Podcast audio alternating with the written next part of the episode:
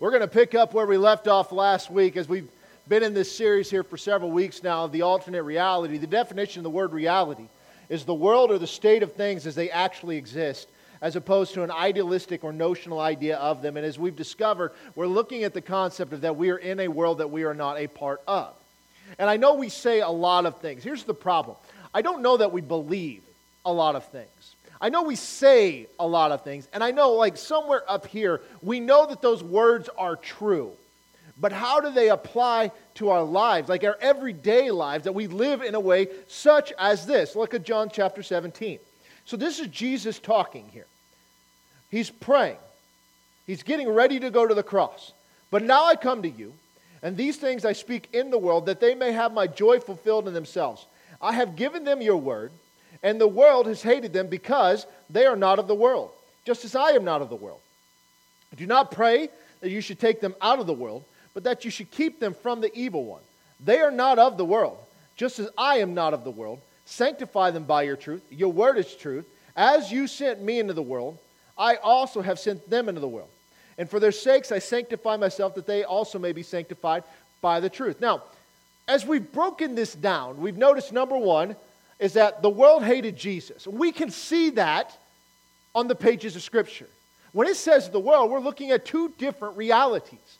The world is the opposite of those who are followers of Christ. You basically have the Christ followers, they were called followers of the way, the disciples of Jesus, and you had everybody else. And essentially, it has been like that since all of mankind's in existence. You had God's people in the nation of Israel, and if you weren't a part of that, you were a Gentile. That was it. There was only two people groups. And so now you see this again. And the world hated Jesus. Those who were not followers of the way hated Jesus. It doesn't talk about him just being disliked or he's a, a, an inconvenience or he says some things that I might disagree with. No, they hated him. And they hated him so much that they killed him. And then he goes on to say here that they're not of the world, as I'm not of the world. As you sent me, talking to the Father, I send them. What this is implying is that the mission that Jesus was on while he was on the earth, which was mandated by the Father, he has now turned that over to us to go into the world just as he was. So, if that's true, why do we believe that somehow, some way, maybe just a little, that it is going to be very convenient for us in this world? And that we can just be just full of smiles and happiness and people will love us? If we're not in constant tension with those who are not followers of Christ, maybe we're not doing it right. Because if you look at the examples left by Jesus and his followers, they were never really getting along. The only time that the disciples of Christ and Jesus himself got along with sinners was when they were preparing to repent. Think about that for a moment. But somehow in our culture today, we have bought into this notion that we are not of the world, we're in the world, and that the world will love us. And we need to do things to make them love us and to just like us and get along. That's never going to happen. Jesus couldn't have made it more clear. You see, as we've talked about, we are his imager, his agent, his representative on this earth. In 1 John chapter 2, it says that now by this we know that we know him if we keep his commandments. He who says, I know him, and does not keep his commandments is a liar, and the truth is not in him. But whoever keeps his word, truly the love of God is perfected in him. By this we know that we are in him. He who says he abides in him ought himself also to walk just as he walked. Doing what he did, saying what he said. These are all the things that we've been talking about. Remember, it's not a simple matter of like, well, that was Jesus and this is us. Jesus was a man on this earth. He grew in favor with men and God. He grew in understanding. God doesn't grow, God is. God doesn't gain knowledge, He gives wisdom. So if Jesus was here as God, we got a messed up God. He was here as a man, as what you and I can be. And it always came down to two things from the very beginning of what God said in what I see. In the garden, what did God say? Everything here, have at it, whatever you want. This, you, this tree over here, leave that one alone. What happens when she was confronted? Did God really say? What are we saying? God said it. Did he really say it? Maybe that's not what he meant. That's how we like to interpret Scripture. Is God, I know this is what you said, but let me explain to you what you meant. Right? This is why there's such argument of Jesus being married. That was a joke. Get it? Wife telling them, okay. A little early for that. I apologize. We'll work on that. You all stayed up too late cheering the Huskers on last night. That's what it was. Okay. Yes, thank you. Finally, somebody. Uh, over here, the, the quiet couple. So the thing is, guys, is that what we're, what we're doing is like, okay, wait a minute, this is what he said, but that's, that can't be what he meant. I mean, Jesus walked on water and we're supposed to do the works that he did. Well, that can't be what he meant. Jesus calmed the storm and we're supposed to do what he did. Well, that can't be what he meant. Uh, uh, Jesus, uh, he, uh, he healed people, but we don't heal. That can't be. Look at all the excuses we make.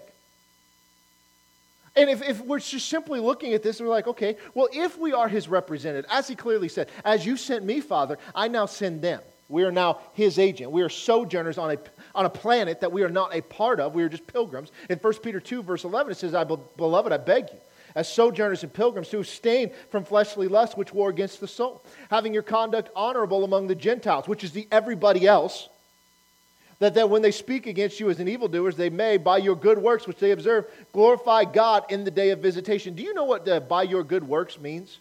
Think about this. What work did Jesus come to do? My food is to do the will of my Father. We talked about this, right? Jesus came to do the work of the Father. What good works did he do? He preached the gospel. He healed the sick. He cast out demons. He raised the dead. Those are the good works. It's not being a moral person. That is a byproduct of the changed life.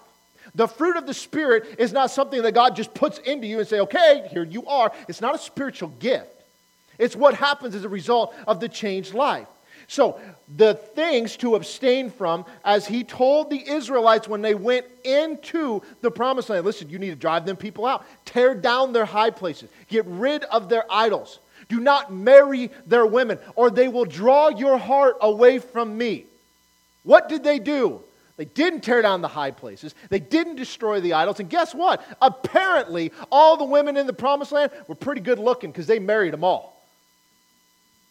And so, what happened? It drew their heart away from them, from God. And so, what are we seeing here? It's the same thing. Conduct yourself honorable, abstain from the fleshly lust of the Gentiles, of that other people group, because it will draw you away from me.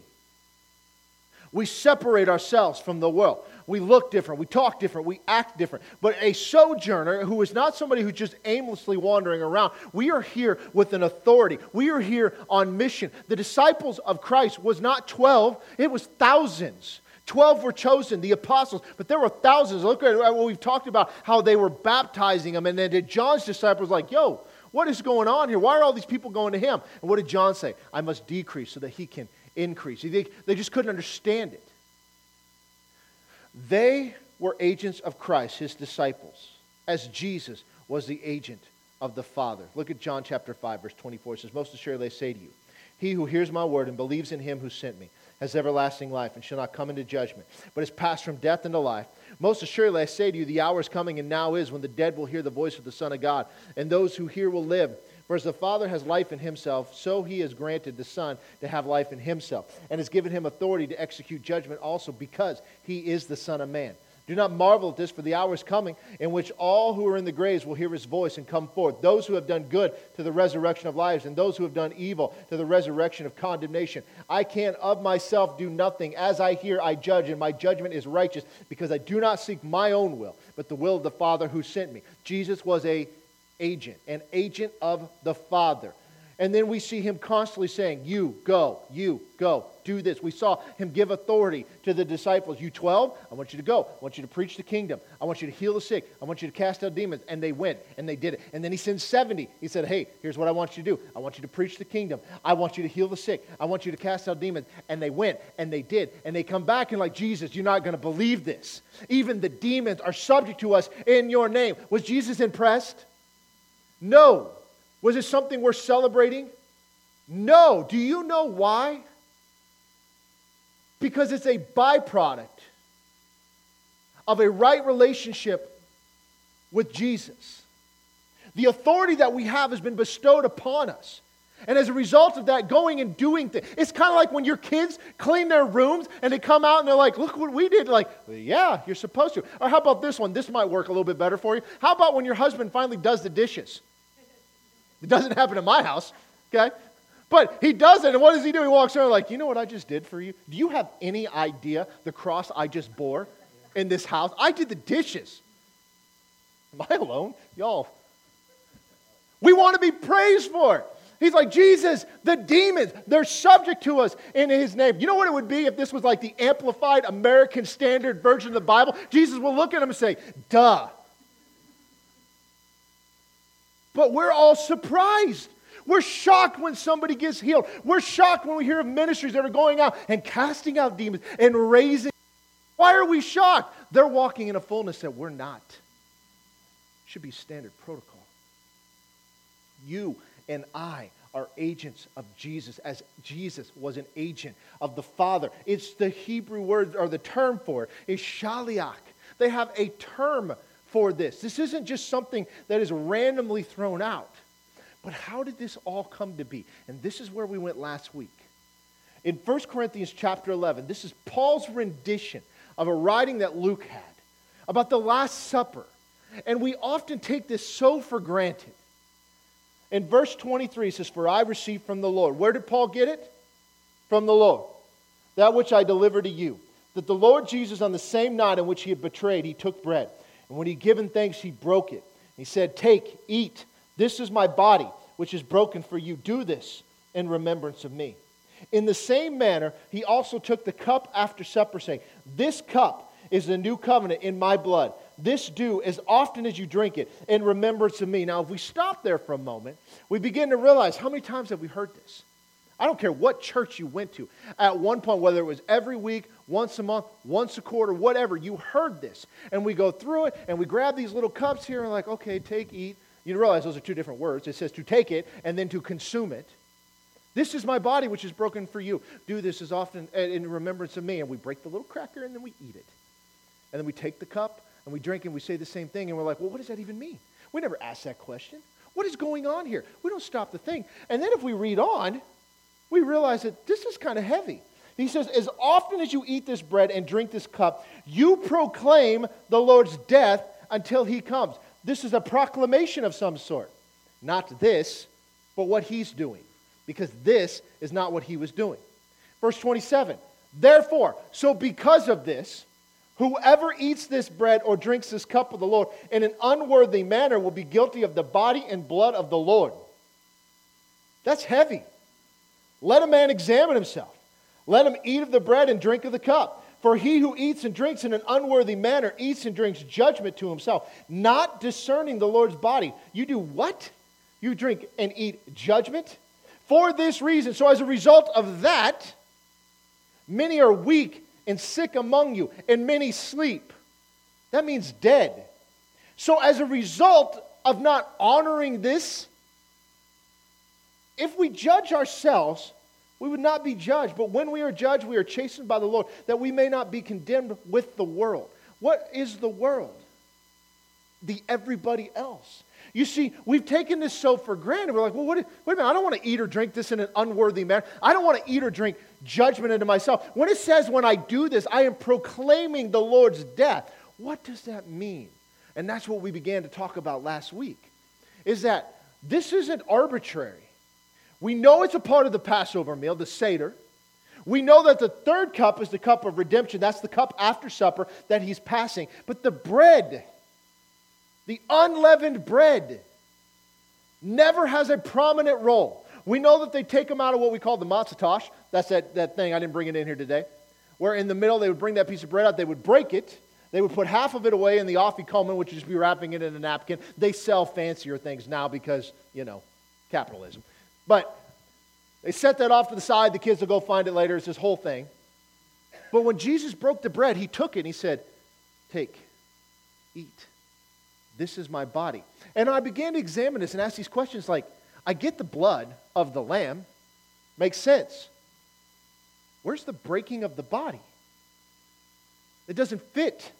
It doesn't fit the model, right? If, if, if the whole Passover meal is typology, the breaking of the body had no part to play in it.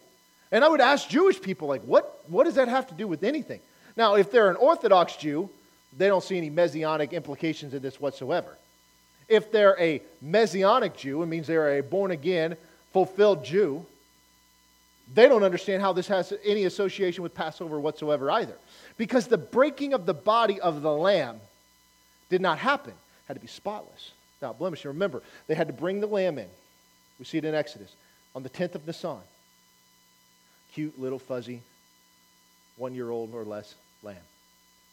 On the 14th of Nisan, according to the Exodus passage, that they would have to go out and they would have to kill it. Remember, they couldn't just kill it, and it wasn't just the eating of it, they had to apply the blood.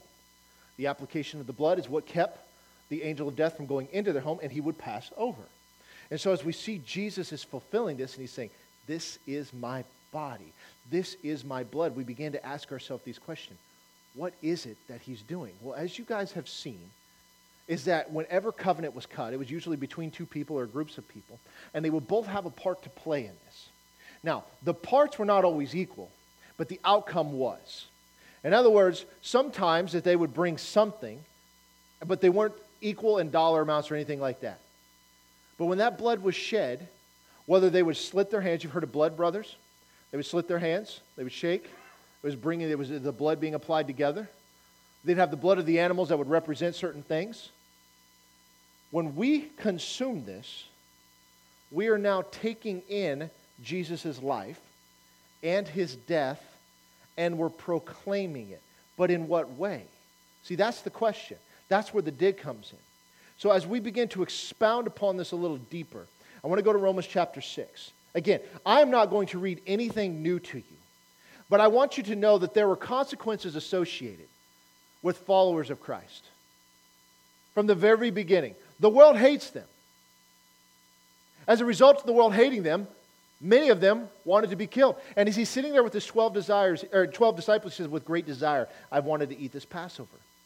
So when they consume this, what are they taking in to themselves? Romans chapter 6, verse 1. Here we go.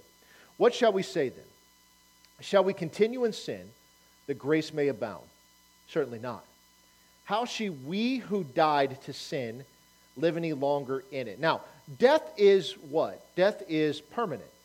You don't undie right? Once you die, you can get unsick, right? You can do a lot of things, but there is no undeath. Once you're permanently dead, it's done, okay? We who died to sin live in life. How shall we? So this is implying something. This is Paul talking to the church in Rome. He says, How shall we who died to sin live any longer in it? If we have died, well, when did we die? Or do you not know that as many of us were baptized into Christ Jesus, were baptized into his death? And that's interesting. Now, is this talking about water baptism? Is talking about something else? Not necessarily. But we were baptized into his death. Therefore, we were buried with him through baptism into death, that just as Christ was raised from the dead by the glory of the Father, even so we also should walk in newness of life. Now, when he says you should walk in that, he's implying what? That you may not, but you should. So, let's again, we're going slow here for a reason. Do you not know that as many of us who were baptized into Christ Jesus were baptized into his death? That's one piece of the pie.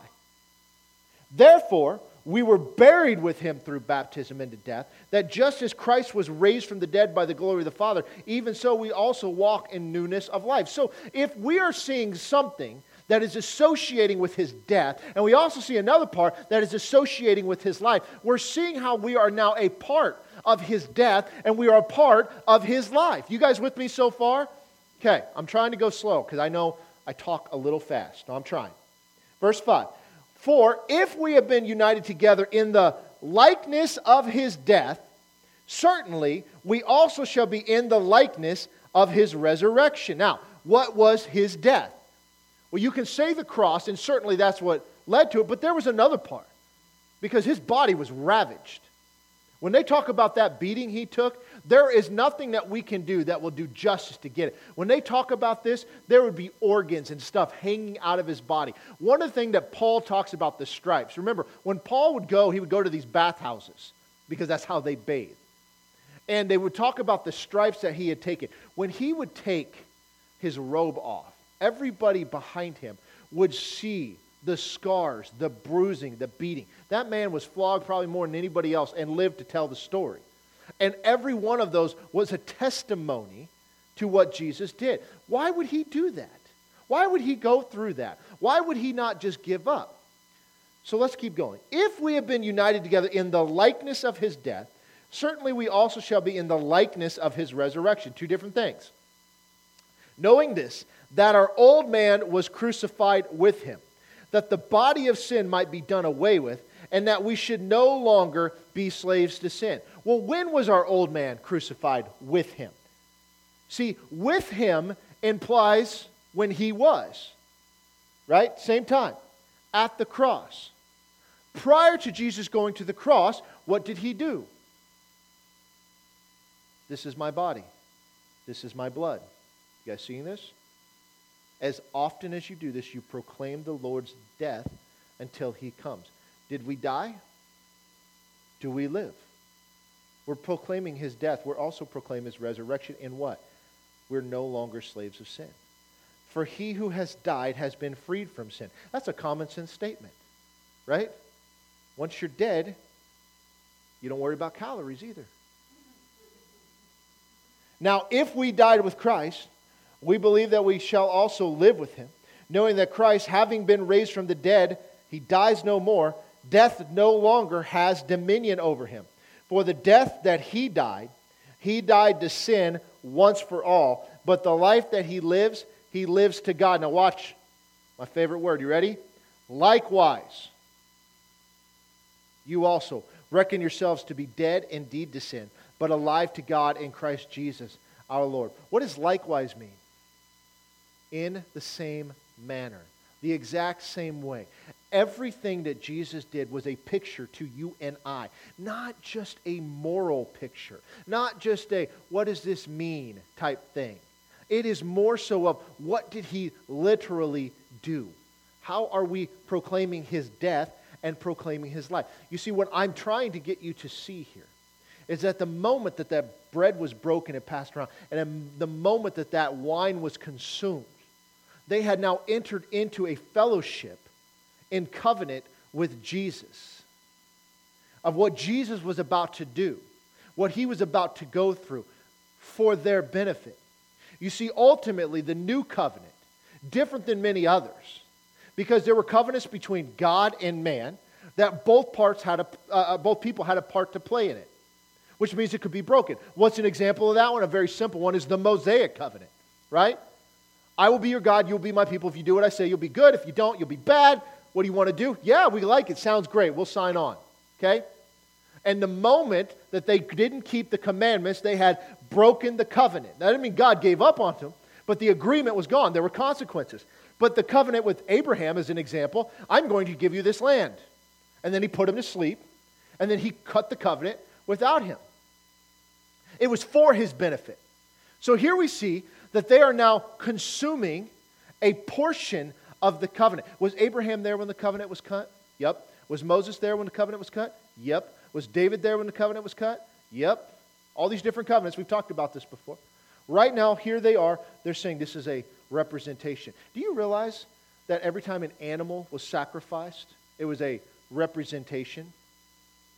The blood of bulls and goats could never. You guys with me? See, that's what we're. We don't think like this. We just blaze right through this. They were consuming the sacrifice as a part of the covenant. The new covenant was between the Father and the Son on behalf of all of those who partook. And just like in the Ten Commandments, you say, do not take the Lord's name in vain, did not mean, did not use it in a cuss word. It simply meant, do not call yourselves my people vainly. Because when you call yourself my people, there are strings attached, there's an expectation. When we call ourselves Christian, followers of Jesus, disciples of Him, there are strings attached. And we don't like to hear that. Now, let me, let me move on here just, just briefly. But look what Galatians chapter 2 says I have been crucified with Christ. It is no longer I who live, but Christ lives in me. And the life which I now live in the flesh, I live by faith in the Son of God who loved me and gave himself for me. I've been crucified with Christ. What has been? I no longer live.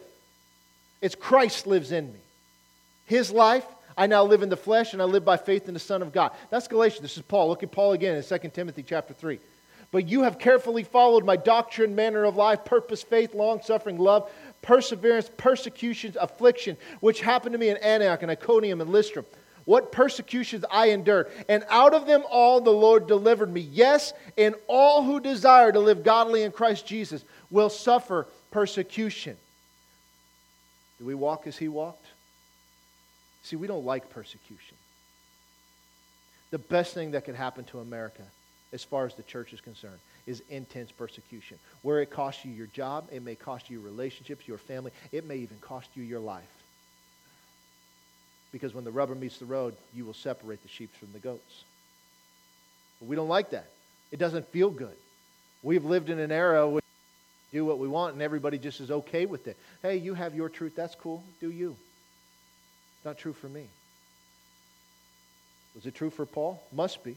Because he's telling Timothy, who was his disciple, that you followed my doctrine and my manner of life and my purpose and my faith and long suffering, love and perseverance. Oh, that sounds all great. Yeah, way to go, Timothy. Oh, yeah, my persecutions and my afflictions, and which happened to me at Antioch and at Iconium and Lystra. What happened there? He got stoned, left unto dead.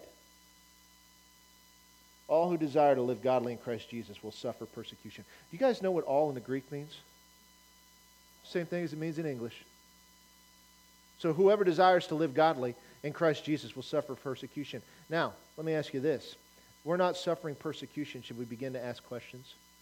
Again, it doesn't mean intensity. It doesn't mean we have to have people throwing rocks at our heads or anything like that. But if we're just getting along with the world, it would make you question things, wouldn't it? Should. Should. Look at Acts chapter 3. Now, this is an example. We know the story. Acts chapter 2 is the baptism of the Holy Spirit. The birth of the church is what we call it. Peter stands up after that event, preaches, all this stuff going on. Very next chapter, Acts chapter 3, verse 1. Now Peter and John went up together into the temple at the hour of prayer in the ninth hour. A certain man, lame from his mother's womb, was carried, and whom they laid daily at the gate of the temple, which is called Beautiful, to ask alms from those who entered the temple. So, this guy never walked in his life, end up at the temple every day asking for money. That's all he's doing who, seeing Peter and John about to go into the temple, asked for alms. Okay? You would expect that, right? And fixing his eyes on him with John, Peter said, Look at us. And so he gave him his attention. And what was he expecting? And he said, Oh, Peter, man of faith, who in the future shadow may heal people. Right now, I'd like to stand up and walk. No. What does he say? I'd like to eat. You got any money? He's expecting this. So he gave him his attention, expecting to receive something from them. And Peter said, Silver and gold I do not have, but what I do have I give you. In the name of Jesus Christ of Nazareth, rise up and walk. And he took him by the right hand and lifted him up, and immediately his feet and ankle bones received strength. Now, here's the thing Peter left himself no out. Because most of us, walking in the same situation, we'd pray, Lord, please heal this man. And we're like, God bless you, God be with you. Just keep the faith, brother. And we'd walk on. But Peter experienced everything he did with Jesus. And when Jesus said, Hey, Peter, I'm going to die, but don't worry, I'm going to come back. And he's like, No, you're not. And Jesus said, Yes, I am. And he says, No, you're not. And Jesus says, Get behind me, Satan. Yes, I am. And then all of that happens. This man is fully persuaded. The time between Acts chapter 2 and Acts chapter 3 is not long. Peter did not go into fasting and week long prayer sessions trying to get filled with the Holy Ghost and with power. That had already happened. He's walking and opportunities here, and he leaves himself no out because I ain't got no money, but what I got, I give to you. In the name of Jesus, rise up and walk. And he reached his hand down and he pulled the man up. Now, one of two things is going to happen. It's either going to work or the man's going to go back down. But Peter left himself no out. It's the hour of prayer. Now, have you guys seen the Jews praying at the Western Wall? Are there a lot of them that are there? Can you imagine what's going on here? There's going to be a lot of people around, and they all know this guy. He's been sitting there for a long time. And look what happened. Immediately his feet and ankle bones received strength. So he, leaping up, stood and walked and entered the temple with them, walking, leaping, and praising God. And all the people saw him walking and praising God. And then they knew that it was he who sat begging alms at the beautiful gate of the temple. And they were filled with wonder and amazement at what happened to him.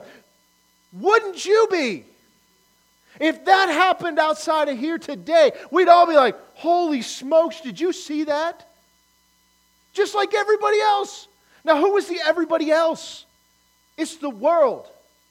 Their attention is grabbed. This dude sits here every day. He won't leave me alone. I guarantee you, people went to different gates to avoid that guy. It's like, man, he's always there. He's got his cardboard sign veteran, God bless, anything helps.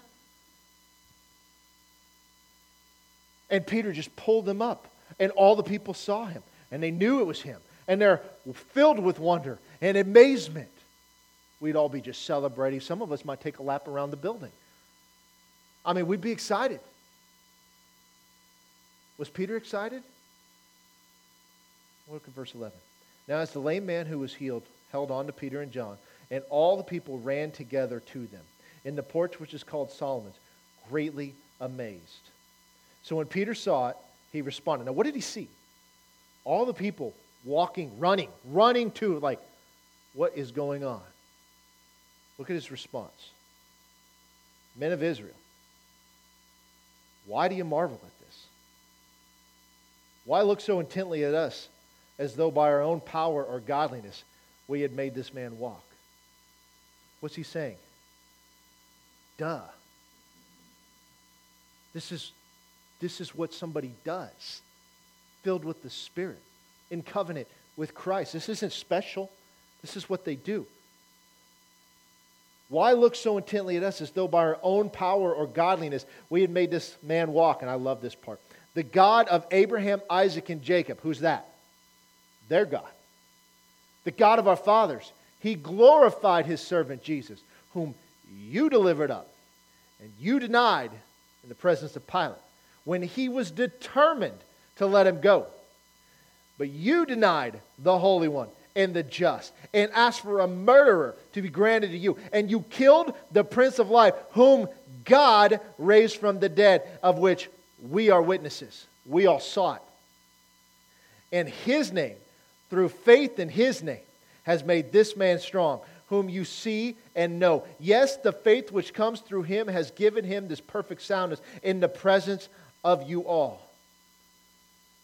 Why should you be surprised? This is what Jesus did. He was an agent of the Father. This is what his disciples do. They were an agent of Jesus. Look at verse 17. Yet now, brethren, I know that you did it in ignorance, as did also your rulers. But those things which God foretold by the mouth of all his prophets, that the Christ would suffer, he is thus fulfilled. Repent and be converted that your sins may be blotted out, so that times of refreshing may come from the presence of the Lord, that he may send Jesus Christ, who was preached to you before, whom heaven must receive until the times of restoration of all things, which God has spoken by the mouth of all his holy prophets since the world began. Moses truly said to the fathers, The Lord your God will raise up for you a prophet like me from your brethren. Him you shall hear in all things, and whatever he says to you. And it shall be that every soul who will not hear that prophet shall be utterly destroyed from among the people. Yes, and all the prophets, from Samuel and those who follow, as many as have spoken, have also foretold these days. You are sons of the prophets and of the covenant which God made with our father, saying to Abraham, And in your seed all the families of the earth shall be blessed. To you first, God, having raised up his servant Jesus, sent him to bless you in turning away every one of you from your iniquities. What did he just do? He gave them a history lesson and reminded them of the Jesus that had been there, that they rejected, that you didn't want. But now's your chance. Repent that a time of refreshing may come, that your sins may be blotted out. And all of this amazing stuff is going on. And Peter is so bold. This isn't the Peter who denied him, this is a different Peter. Look at chapter 4, verse 1. It says, And as they spoke to the people. The priests, the captains of the temple, and the Sadducees came upon them, being greatly disturbed that they taught the people and preached in Jesus the resurrection from the dead. Now, let me stop you right here for just a moment. You have to understand why they're disturbed. At this point, the Sadducees had taken power over the Sanhedrin, which is like the Supreme Court of the, the Jewish people. The Sadducees did not believe in angels, they did not believe in the supernatural, they did not believe in the resurrection of the dead. So, why are they disturbed that they're preaching that in Jesus, the resurrection from the dead? Because they don't believe that. That's not what happened. That's not true. Now, prior to that, in Jesus' is when his time there, the Pharisees were in power. And the Pharisees were examining. Now, they believed in the supernatural, but we, they were what we would call the legalists. That you had the scriptures, and then you had their versions of the scriptures of how you keep all the stuff that is right and wrong, and they get to be the determiner of those things. So here they go. Verse 3 they laid hands on them and put them into custody until the next day, but it was already evening. However, many of those who heard the word believed, and the number of the men came to about 5,000. Not a bad little sermon. He's doing okay. It's amazing when you begin to read this very slowly, like, wait, what is happening here? When you begin to think, like, what if I was there? What would I do? Look at the response. The people are shocked, and Peter's just like, uh, hello, you remember that guy? You know, y'all killed him, and then God raised him. Death couldn't keep him down. Yeah, I'm his follower. I'm doing what he did because I'm his representative. This is what he told me to do. This is what he does. There's no surprise here. But the leaders, the same type of people who had rejected Jesus beginning, are going to reject him now again. Look at verse 5. And it came to pass on the next day that the rulers, elders, and scribes, as well as Annas the high priest, Caiaphas, John, and Alexander, and as many of were of the family of the high priest, were gathered together at Jerusalem. And when they had set them in the midst, they said, By what power or by what name have you done this? Now, understand this. Remember that they would believe that if you were born with something, an ailment of sort, that this was a something that your parents had sinned or you had sinned in your life, that God had inflicted on you as judgment. When they would invoke the name, any name, they would be one spirit over another, the higher powered spirit. They are asking a legitimate question because they don't know all the details yet. That's why they're examining this. This is the gathering of the Sanhedrin to figure out what's going on. By what power or by what name have you done this? They want to know. Verse 8 Then Peter, filled with the Holy Spirit. Does that sound like Jesus? Sounds just like Jesus, doesn't it? Said to them, Rulers of the people and elders of Israel, if we this day are judged for a good deed done to a helpless man. You notice what he just says here? He just called this a good deed. Look how watered down we have made. That's a tangent. We aren't going there. If we are judged for a good deed done to a helpless man, by what means he has been made well, let it be known to you all and to all the people of Israel that by the name of Jesus Christ of Nazareth, whom you crucified, whom God raised from the dead, by him this man stands here before you whole. This is the stone which was rejected by you builders, which has become the chief cornerstone. Nor is there salvation in any other, for there is no other name under heaven given among men by which we must be saved. Now, look what he just said here, okay? He said, by the name of Jesus Christ, whom you crucified, whom God raised from the dead. It's by him, Jesus, this man stands here before you whole. Now, what did Jesus say to the Pharisees as they were questioning about his miracles? I only do what the Father has sent me to do. What did Peter just say? I only do what Jesus told me to do. It's by his name, his authority. So he's not representing himself. Now, watch the reaction, verse 13. Now, when they saw the boldness of Peter and John and perceived that they were uneducated and untrained men, they marveled. And they realized that they had been with Jesus. So it's all coming together. They're recognizing. You see, we think of these guys as big deals. They did not think of these guys as big deal. They didn't know who Peter and John were. They didn't care. They're just another guy. They had this whole system set up. So when we're hearing this, like, well, yeah, it's Peter and John. Of course, they're like, who are you? What have you done? I don't understand.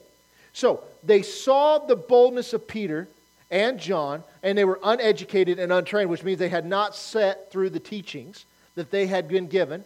They marveled and they realized they've been with Jesus. Why did they realize that? Because of the boldness. What boldness? Well, the boldness of which they spoke. Also, how about the boldness of which they say, You, get up. And he reached down and picked him up. And seeing the man who had been healed standing with them, they could say nothing against it. Didn't mean they didn't want to, just mean they couldn't. Because look at what's going on here. I can't, we can't help this. But when they had commanded them to go aside out of the council, they conferred among themselves, saying, Well, what do we do with these men? For indeed, a notable miracle has been done through them, is evident to all who dwell in Jerusalem. We cannot deny it. There were witnesses. People saw it. They can't deny what happened. But, so that it spreads no further among the people, let us severely threaten them. And from now on, they speak to no man in this name. So, we're going to let you go. But if you do this again and you, you use this name of Jesus, we're going to have problems. So they called them and commanded them not to speak at all nor teach in the name of Jesus. But Peter and John answered and said to them, Whether it is right in the sight of God to listen to you more than God, you judge. For we cannot but speak of the things which we have seen and heard. So when they had further threatened them, they let them go, finding no way of punishing them because of the people, since they all glorified God for what had been done. For the man was over 40 years old on whom this miracle of healing had been performed. So they're just threatening them. And Peter's like, You decide whether we should listen to you or God. You decide whether that's right or wrong. But we're going to do this. We can only speak the things which we have seen and which we have heard. Do you realize that that sounds a lot like Jesus, doesn't it? I only do what I see the Father do. I only say what I hear the Father say. Do you guys see the tie in here? Look at verse 23. And being let go, they went to their companions and reported all that the chief priests and elders had said to them. So when they heard that, they raised their voice to God with one accord and said, Lord, you are God who made heaven and earth and the sea and all that is in them, and who by the mouth of your servant David have said, Why did the nations rage and the people plot vain things? The kings of the earth took their stand, and the rulers were gathered together against the Lord and against his Christ.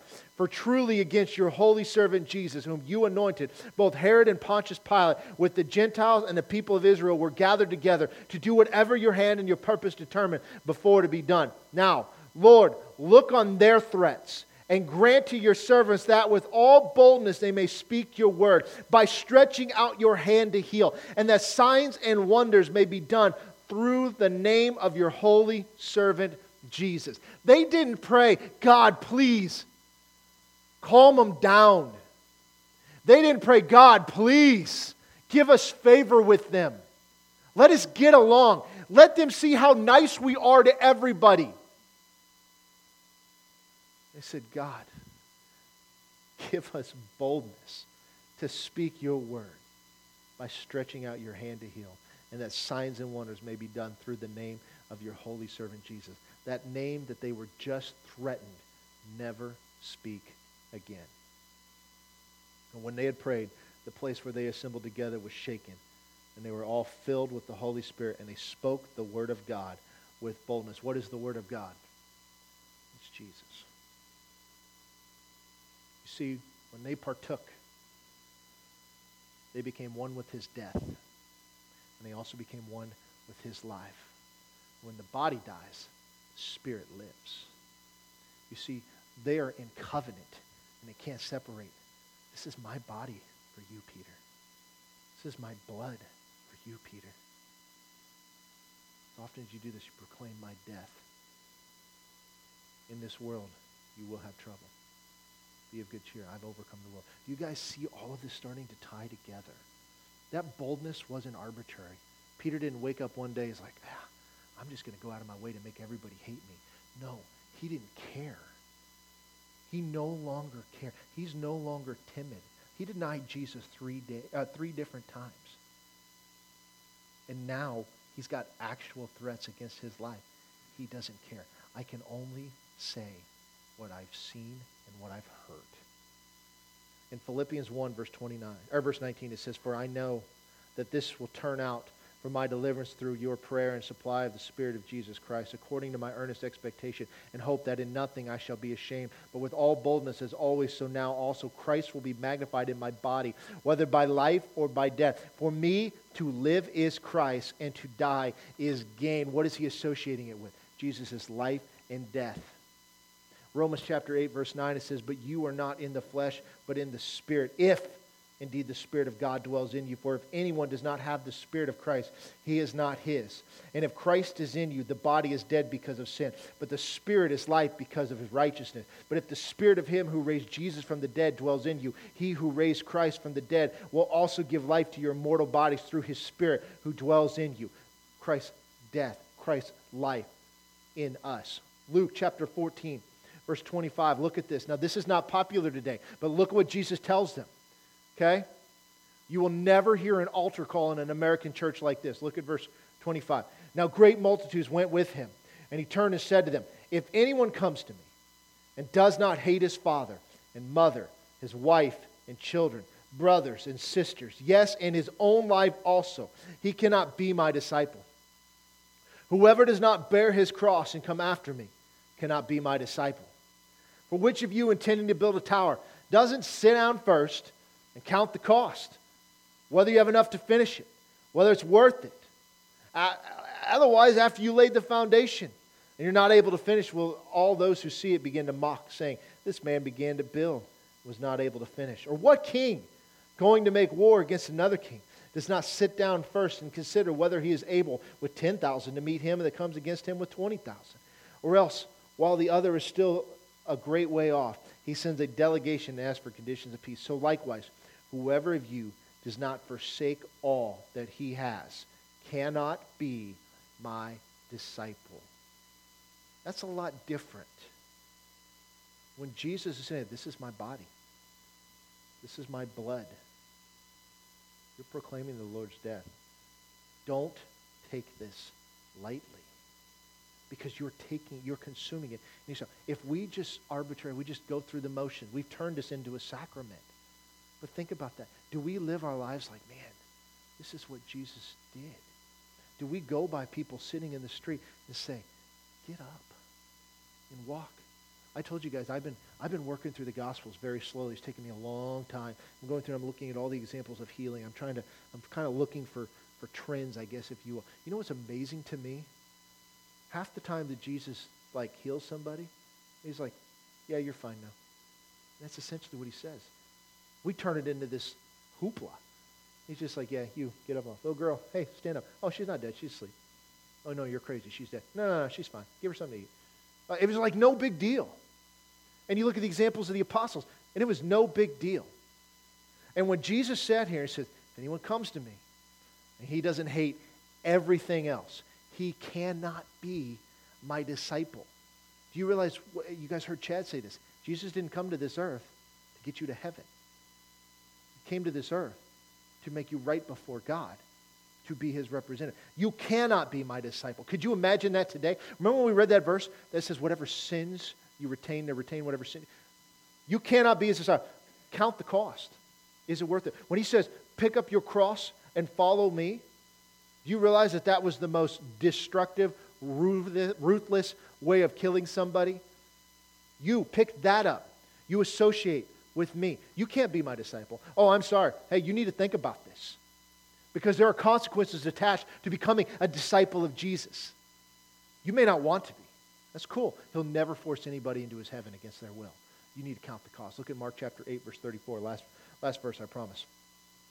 When he had called the people to himself, with the disciples also, he said to them, Whoever desires to come after me, let him deny himself and take up his cross and follow me. Uh, whoever desires to save his life will lose it.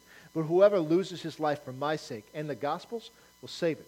For what will it profit a man if he gains the whole world and loses his own soul? Or what will a man give in exchange for his soul? For whoever is ashamed of me and my words in this adulterous and sinful generation, of him the Son of Man also will be ashamed when he comes in the glory of his Father with the holy angels. Can we be honest? we don't count the cost. When we're out there trying to win people over there, we don't tell them the cost. And the reason is, is it didn't cost us anything. Becoming a Christian in America doesn't cost you anything. It doesn't hurt you. It doesn't change your life. It doesn't cost you your job and your family. Your life's not on the line. But in a lot of the world, it does. And you make a decision like, you don't have to do this. But we don't get to choose the standards. Standards were laid. When Jesus said, boys and girls, here's what we're going to do. They were partaking in that covenant that Jesus was doing with the Father and taking his life and his body and his blood in themselves. And everywhere they went, they proclaimed that.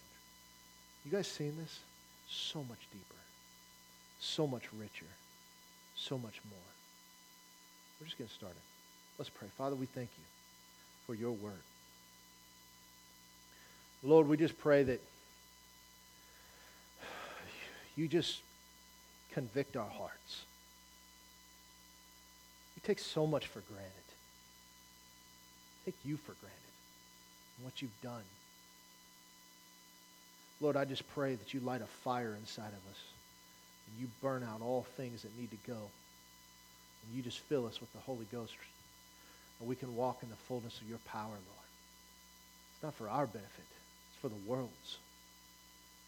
Lord, I just thank you that just like as we read in the book of Acts in the hands of the disciples as they preach the word, the signs follow, Lord, that that is our life. And that's what we do. That it becomes so commonplace that we're no longer wowed by what you've done because it's who you are. And we may represent you in every aspect of our life. Every word we speak brings glory to you. Every action we take brings glory to you. That every part of our life belongs to you. It's in your mighty name we pray. Amen. God bless you guys. Have a great week.